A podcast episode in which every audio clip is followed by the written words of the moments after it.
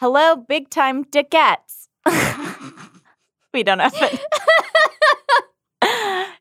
It's Joanna and Prachi here. We're not doing a new episode this week because very exciting news. We are changing the day that we are released. Yeah, we are releasing now every Tuesday, and their reasoning for this is we figured that the news is so depressing, you probably want to start your week with it and not end your week with it. I mean, at least I want to start my week with it and not end my week with it. So today, in light of the recent news about DACA, we're going to be rerunning an episode from February about ICE raids and Trump's immigration crackdown. It's awful that this is rerunnable. It's, like, disgusting. But in this episode, we spoke with New York Immigration Coalition's Thanu Yakupitiyage about what the Muslim ban meant for undocumented immigrants in the U.S., what the new ICE protocols meant, and about knowing your rights. And next week, we're going to talk about the rescinding of DACA and what that means for the nearly 1 million undocumented immigrants in this country and their families. So enjoy this episode, and we'll see you next Tuesday.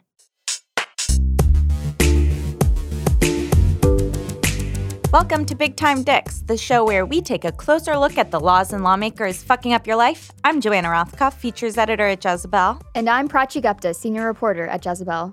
This past week, Donald Trump made up a fake terrorist attack in Sweden to justify his Muslim ban. You look at what's happening in Germany. You look at what's happening last night in Sweden.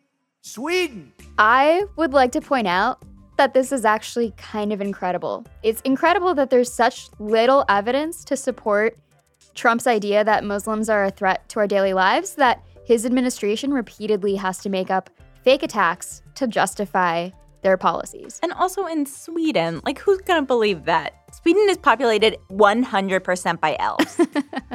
So later on in the episode, we'll be talking to Thanu Yakupitiyage of the New York Immigration Coalition about the ICE raids happening across the country. This is really making people hold their families closer. People are afraid to go to work. People are afraid to send their children to school. But first, our weekend weenies. Our first weenie is actually a group of weenies. They are the restaurant owners who fired immigrants for protesting last Thursday.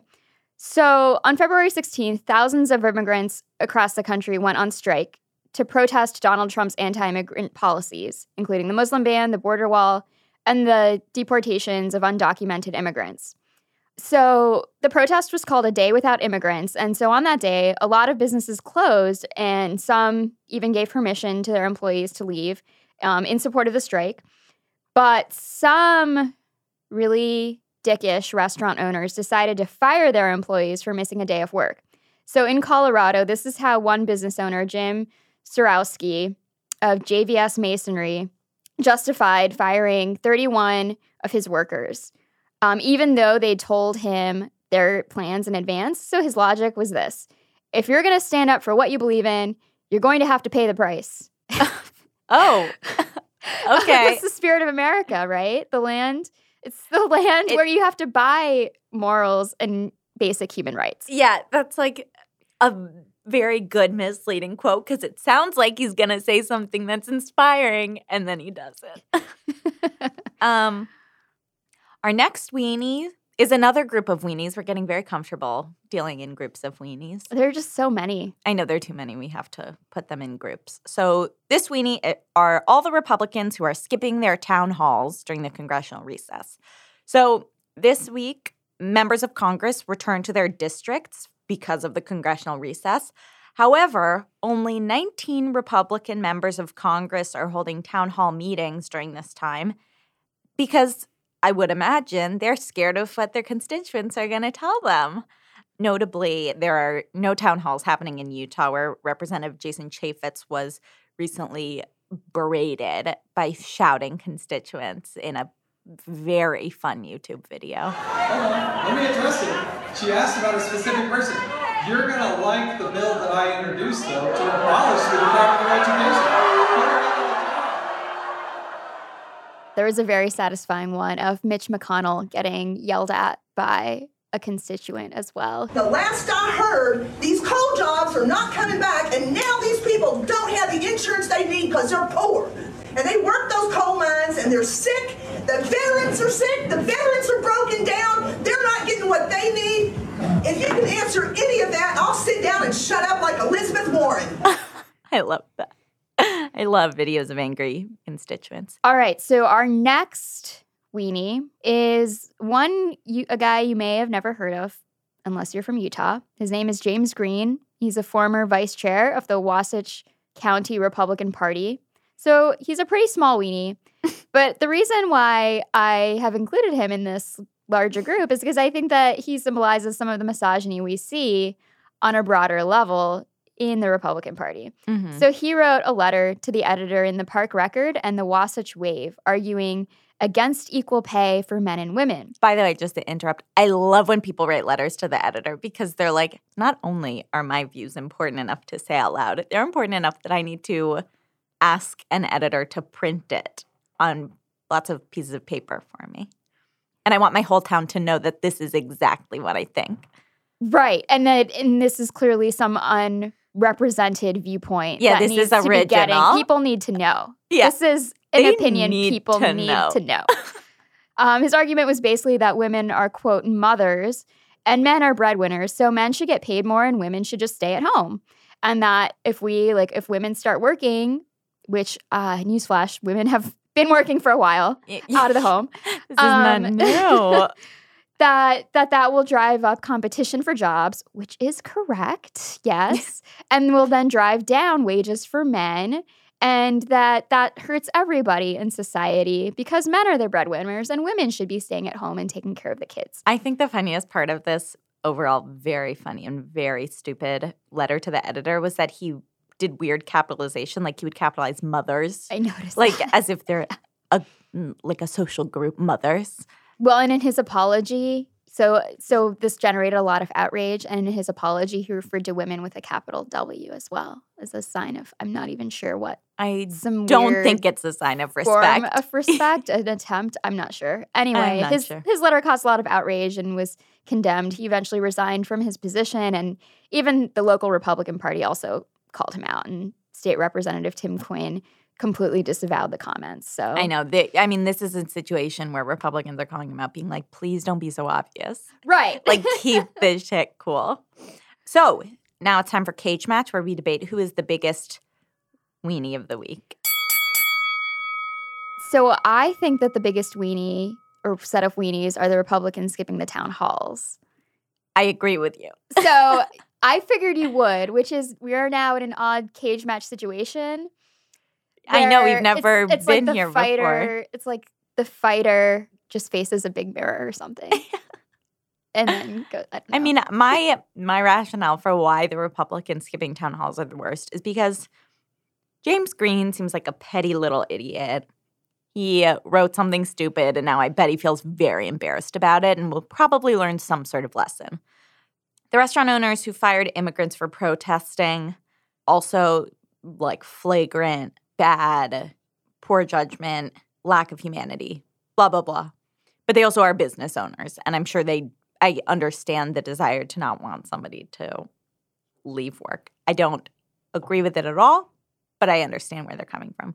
Republicans skipping town hall, that's literally their only job. That is to go to a town hall. That is their job. That's the job. They're not doing their job when they're skipping these meetings. They are elected officials. They have a responsibility to the people who elected them. That's literally their job description, is to represent the people that elected them. So honestly, how hard is it to just sit in a theater, listen to people, I don't know, maybe have your mind changed, own up for the things you've been voting for. Be an adult person. The next campaign slogan for a Democrat is a real adult human. A real adult human. I show up to shit. So the winner of Cage Match are all the Republicans who are skipping their town halls. And now I just want to plug a Jezebel project. It's one that one of our staff writers, Ellie Sheckett, is doing for The Slot, where she's collecting stories from these town halls across the country. So if you go to your local town hall, you should take pictures, take videos, take notes, ask questions, and then send in a description of your experience to Ellie. You can reach her at ellie@jezebel.com, or you can email with the subject town hall or whatever you want to tips@jezebel.com.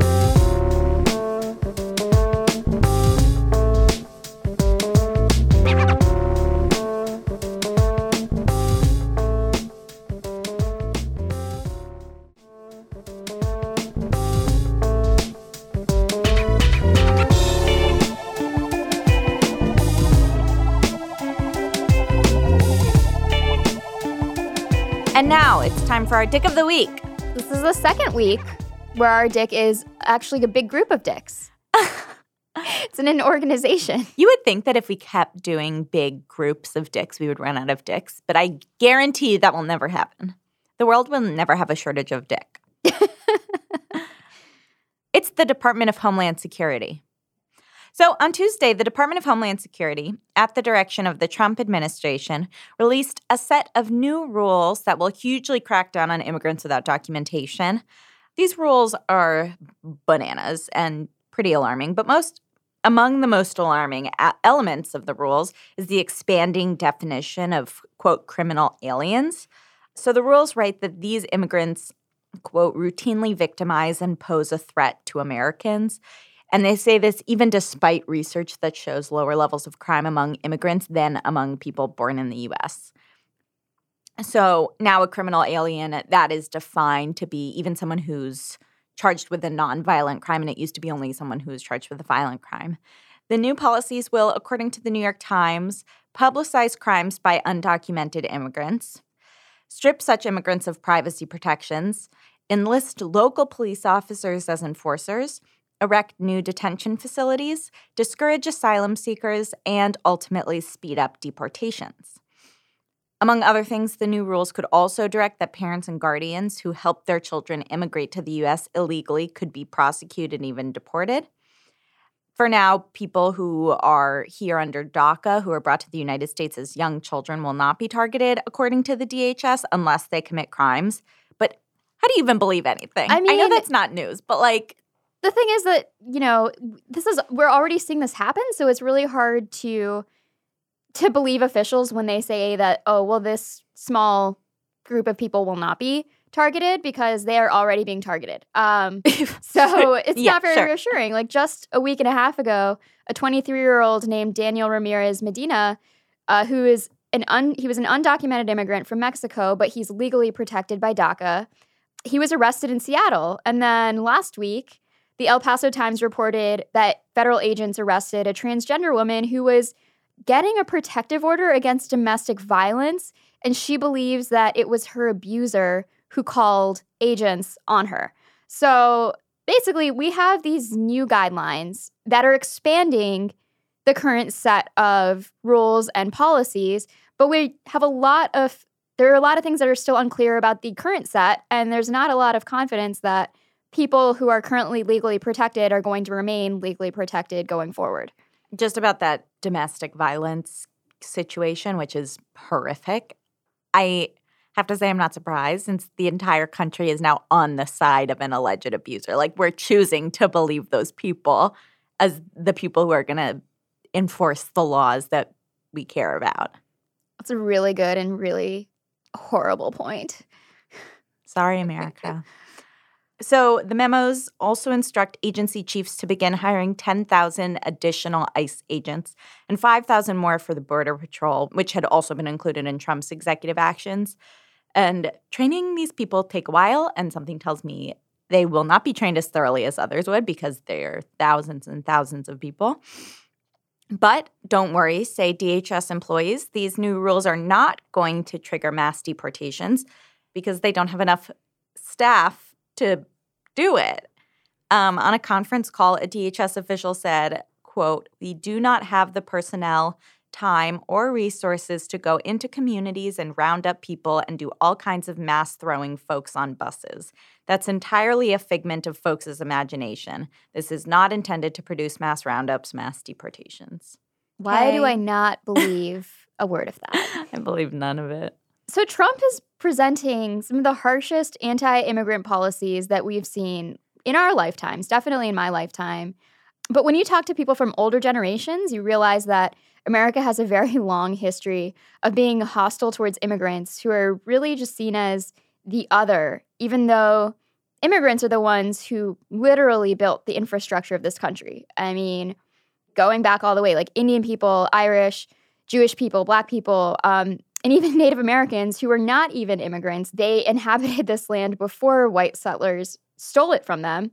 But Native Americans weren't even allowed to be U.S. citizens until 1924, and it wasn't until 1957 that all 50 states gave Native Americans the right to vote.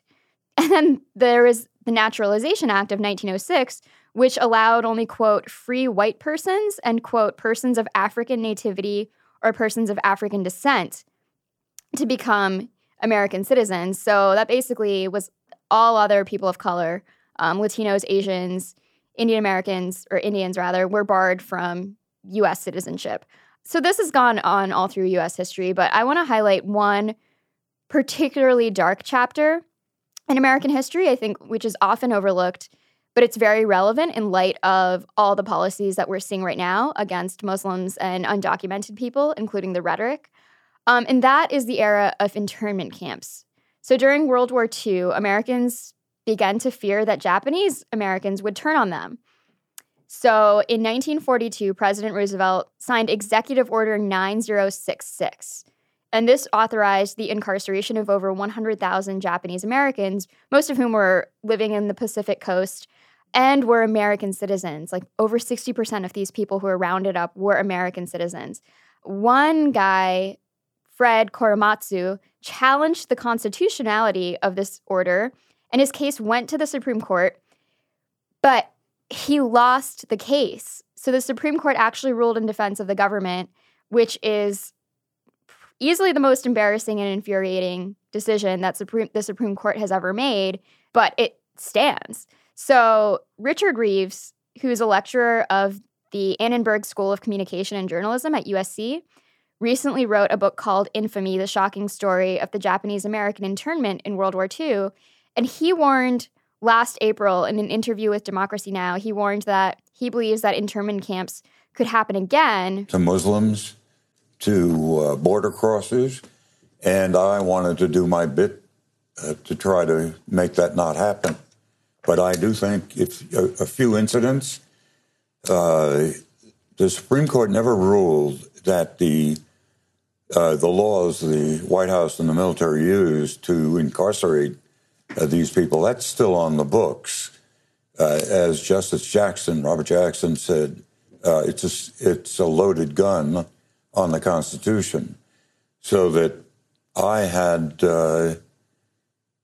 I'm amazed at how few people, once you get east of the Sierras and the Cascades, really know or believe this happened. So another thing that Reeves points out is that these militarized, basically concentration camps that targeted Japanese people were enforced by an executive order that never once mentioned the Japanese, and that the president at the time, Roosevelt, had the support of the Justice Department and numerous other wings of the government. Japanese Americans or Japanese are never mentioned in Executive Order 9066, which Roosevelt signed partly under the tutelage of Roger Baldwin of the American Civil Liberties Union, who was saying these were the people you would think would rise up. The ACLU. Yes, but Baldwin was a great friend and supporter of Roosevelt, and he forbade his people to talk about race in this sentence. The order doesn't say race, but it was only the Japanese Americans who were rounded up. That sounds pretty similar to the setup that we have today with Trump's flurry of executive orders, his pal Jeff Sessions. Former Dick, current Dick. Also still Dick. Still a Dick. Former featured Dick, was running the Department of Justice. And Trump is scapegoating Muslims and undocumented immigrants for all the problems that white America has or thinks they have. So we all know that the United States has had a number of racist immigration laws some of them that Prachi talked about. There was also in 1917 the Johnson-Reed Act, which is an immigration law that looks very similar to the Muslim ban that prevented anyone from entering the U.S. who was born in a geographic area called the Asiatic Barred Zone. And then there was also the Chinese Exclusion Act of 1882. But other than that, immigration was generally unregulated in the country, aside from something called hemispheric quotas. And that basically said we could take a certain number of people from Europe. We could take a certain number of people from this part of Europe. We could take a certain number of people from Italy. I just named a bunch of different places in Europe, but they all had different quotas. Can I tell you what the quota was for people from India? Tell. Only 100 people from India could come into the U.S. per year. Of these quotas, I listened to this NPR interview with Stephen Kleinberg, who's a Rice University sociologist. The interview happened in, 2006. And he said before the passage of this law that I'm about to talk about in 1965, immigration laws were just explicitly racist. His quote is, "It declared that Northern Europeans are a superior subspecies of the white race. The Nordics were superior to the Alpines, who in turn were superior to the Mediterraneans, and all of them were superior to the Jews and the Asians." So this cool. podcast is run by two very inferior women. The Jews and the Indians. The Jews and the Indians. We would not have been welcome. Okay, so in 1965, civil rights era, some people are realizing how unfair this country has been to anyone who's not white, and also in this very specific categorization of what white even meant back then. So people like Greeks and Poles and other excluded nationalities started complaining to the government, saying that these quotas were racist, and the Democrats took up their case. So that's what led to the 1965 Immigration and Nationality Act, also called the Hart-Celler Immigration Act. And this was the first attempt at passing immigration reform. In June 1963, John F. Kennedy gave a speech to the American Committee on Italian Migration where he spoke about this issue. "There are still a good many brothers and sisters of American citizens who are unable to get here, who may have preferences as members of families, but because of the maldistribution of quotas in the European area, we have this situation which has become nearly intolerable." So he's basically speaking in a very similar way that maybe someone would speak about today, but about Italians. So this law was supposed to make immigration less discriminatory.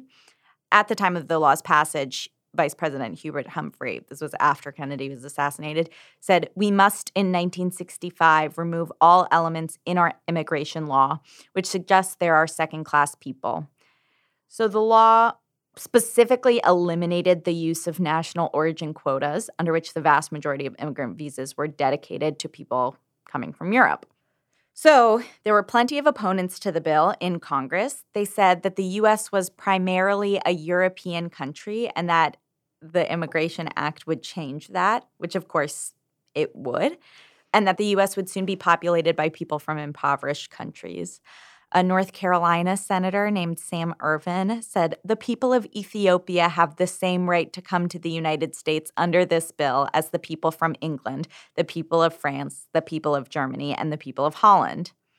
With all due respect to Ethiopia," he said, "I don't know of any contributions that Ethiopia has made to the making of America." Wow. Not only is that so racist, it's also insane and incorrect. So people didn't fight that. Not even the supporters of the bill fought that because their point wasn't to let more Ethiopians into America. They said, the bill supporters said that it wouldn't even change how our immigration system looked. The Secretary of State at the time, Dean Ruskin, said that he didn't see any signs of, quote, a world situation where everybody is just straining to move to the U.S. So it's basically because of a miscalculation on his part. It wasn't like a anti-racism. It wasn't like it was to not be racist. It was just no one really wants to come here, so. I think the bill came from civil rights era sentiment, let's let a few more Greek people in. Let's not have these quotas. Let's allow people to come here equally, but also probably everything will look the same. So it was I think it was a combination of both of those feelings. I feel so both lucky and unlucky to have been allowed into this, that my parents were allowed into this country. Yeah. I feel lucky that my ancestors were allowed into this country so that they survived the Holocaust, but also we could have also been happy in Sweden. Like we could have been happy. Well, now that there was. You're right. It's too riddled with terrorism. It's now way too dangerous in Sweden, according to Donald Trump. Okay. So to alleviate fears that a bunch of non-white people would immigrate to the U.S. under this new act, they actually changed the language of the bill. So the bill now gave visa preference to people who wanted to join their families in the country. So they thought that changing the language would mean that this would attract a bunch of Europeans, so a bunch of British people who wanted to come join their British family here and become a doctor, or Germans who wanted to come become a doctor. Instead, that led to chain migration, which is when immigrants from a particular town follow others from that town to a particular city or location or neighborhood. And ultimately, this led to an influx of even more Asian, Latino, and African immigrants because those were the people who wanted to move the most. So basically, the white legislators made a huge miscalculation and opened the floodgates to tons of people of color, and then were like, oops. Yes. And they were at once like, we're not racist, and also like, we are racist. And then they led to an influx of non-white immigrants. Following the passage of the law, immigration started to look very different, obviously, even though it wasn't supposed to. Lyndon B. Johnson was the president who ultimately would sign the bill into law. And when he was passing it, he said that it wasn't, quote, a revolutionary bill, and that it would not, quote, reshape the structure of our daily lives. Of course, that is not true at all. America completely changed.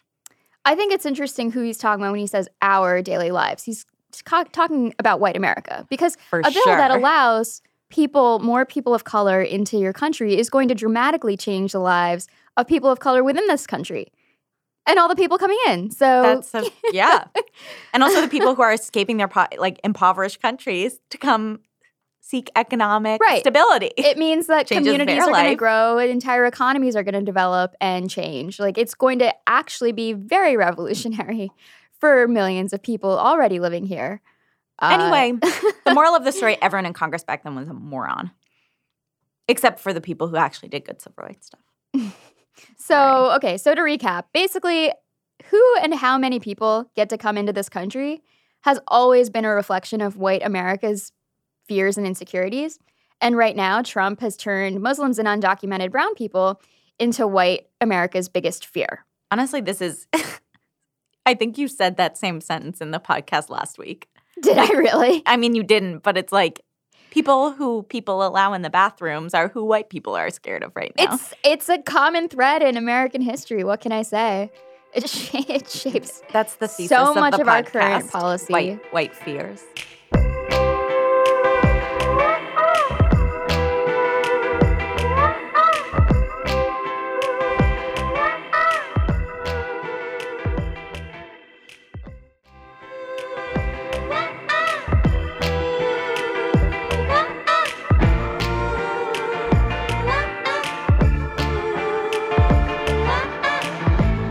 So now we're going to talk to Thanu Yakupitiyage, Senior Manager of Communications at the New York Immigration Coalition, about Trump's immigration orders and what we're seeing right now with the ICE raids. Thanu, welcome to the show. Thanks for having me. Thank you for being here. So first, can you lay out for us how these new rules change just the day-to-day lives of immigrants in the U.S.? You know, I'm an immigrant myself. I'm not impacted by these particular enforcement executive orders, but I know from communities who are undocumented that this is really making people hold their families closer. People are afraid to go to work. People are afraid to send their children to school. And they really want to know what it is that they can do in a time of a complete crisis when they're being told that they themselves and their families are not wanted here. So who exactly are the immigrant communities, who are most affected and scared right now? In terms of immigrant communities who are impacted by these executive orders, it's really immigrant communities across the board. Immigration is not just a Latino issue, and so certainly this impacts Latino immigrants. This also impacts Caribbean immigrants, Asian immigrants, Middle Eastern immigrants. It's really across the board. If you are in the United States and you're undocumented, you are at risk, particularly around the enforcement priorities that President Trump has set out. And if you are from one of the 7 countries that were on the ban list, you know, there is a possibility that it could go back into effect. So this still impacts refugees. It still impacts people from Muslim-majority countries. And what I find really fascinating about this particular juncture in terms of the politics of immigration is that what we're seeing is that both immigrants without status and those with status are being impacted. And I think that it is actually an interesting moment for people, regardless of immigration status, to really come together in solidarity. A DHS official has said that children who are here under DACA won't be affected, but do you have any more insight or opinions on what that really means for them? Yeah, so President Trump, when he talks about DACA, he often flip-flops. So at a press conference last week, he said, quote unquote, "I have a lot of heart. We'll see what we'll do with them." Even though during his campaign, he said that he would eliminate DACA. And so while DACA is safe for now, anything is possible in this administration, and there is a possibility that they'll figure out a way to phase out of the program. So yes, DACA is safe for now, but I think that we can bank on it. And I think that individuals who do have DACA really are recognizing that this is beyond them, right? So if one is a DACA recipient and one has family or parents who are undocumented, those individuals are now at risk of deportation.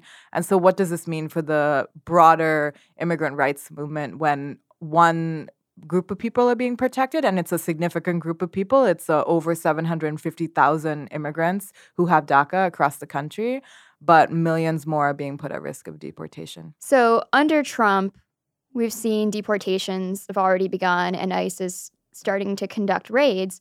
When that happens, what rights do undocumented immigrants have, say, when an ICE agent shows up at their door?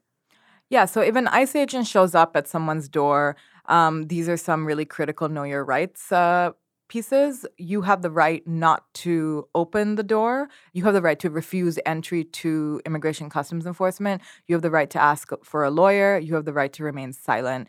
And you should not, under any circumstance, sign something without a lawyer present. So basically, under President Obama, technically, they the priorities for enforcement were such where they were only going after quote-unquote violent criminals, and I think that's also a really complicated narrative.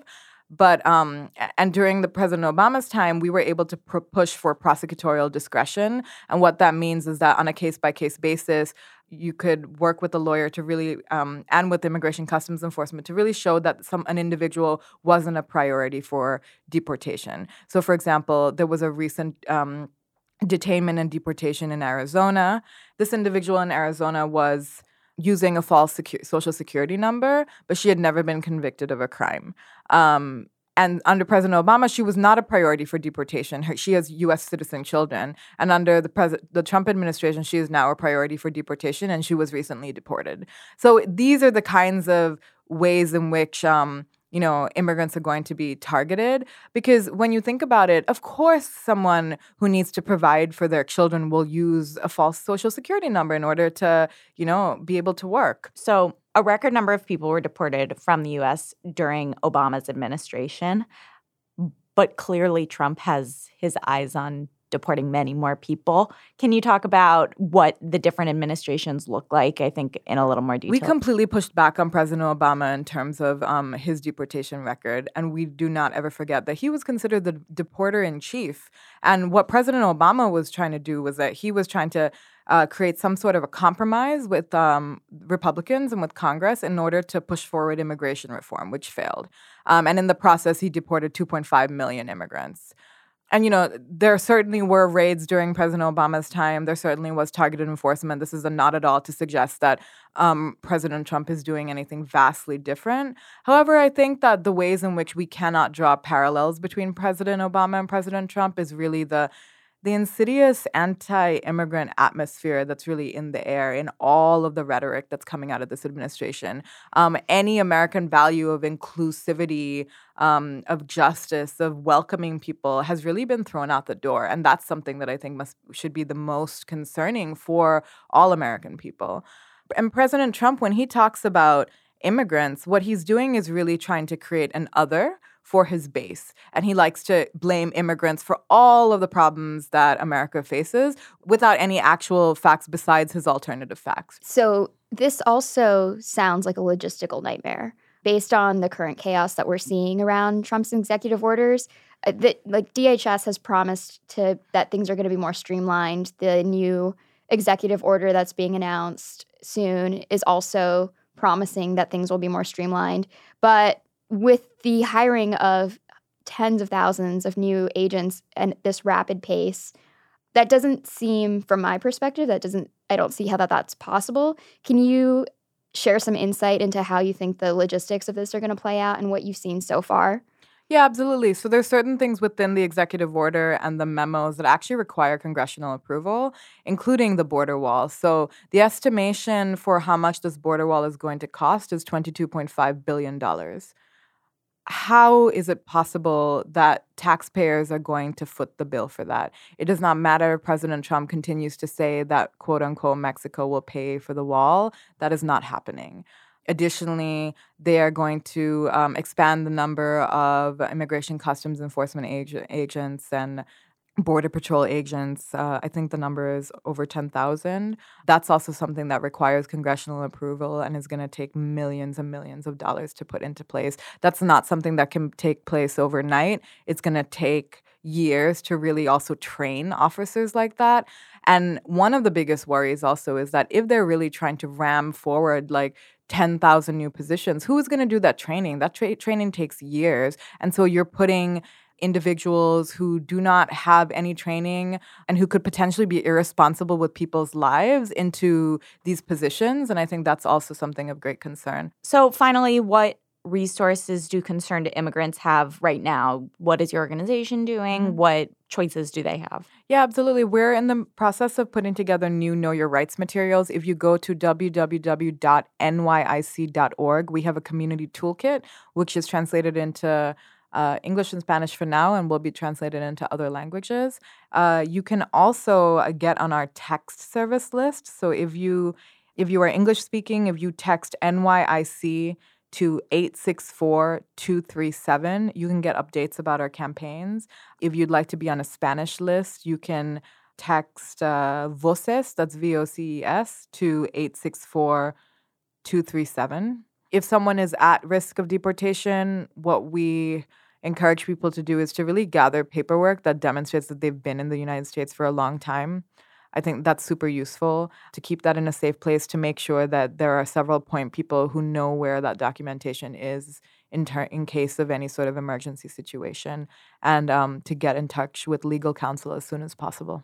Okay, well, thank you so much for being here. This was very enlightening and helpful. Thank you so much. Thank you.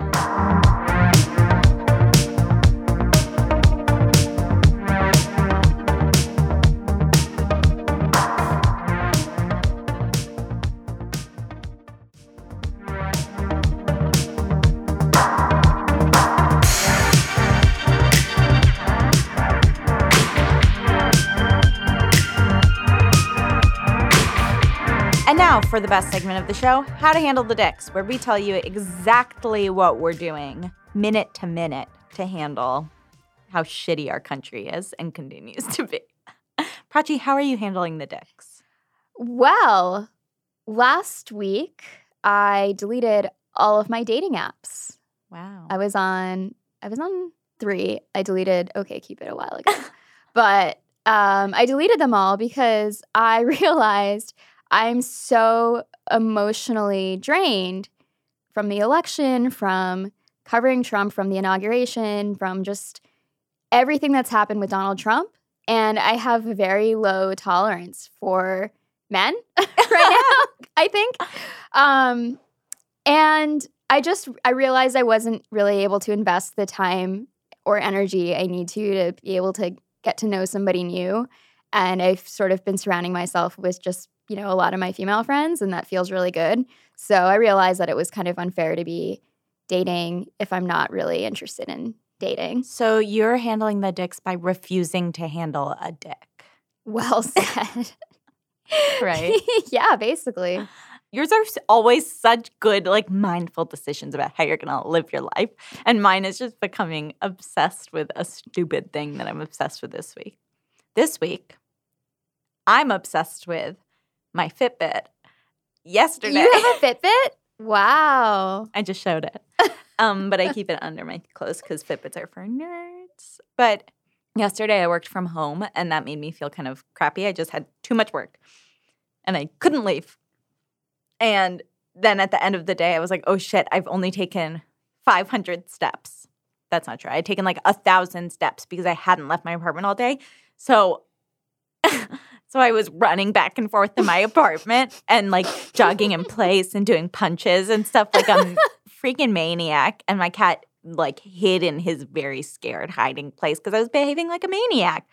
Anyway, I got up to 8,000 steps. Joanna, next week, I'm half expecting you to come here and be like, well, my ceiling fell through and I bought a punching bag and it's now in my bedroom next to my nightstand and I punch it before I go to bed every night. That does sound like me. I would.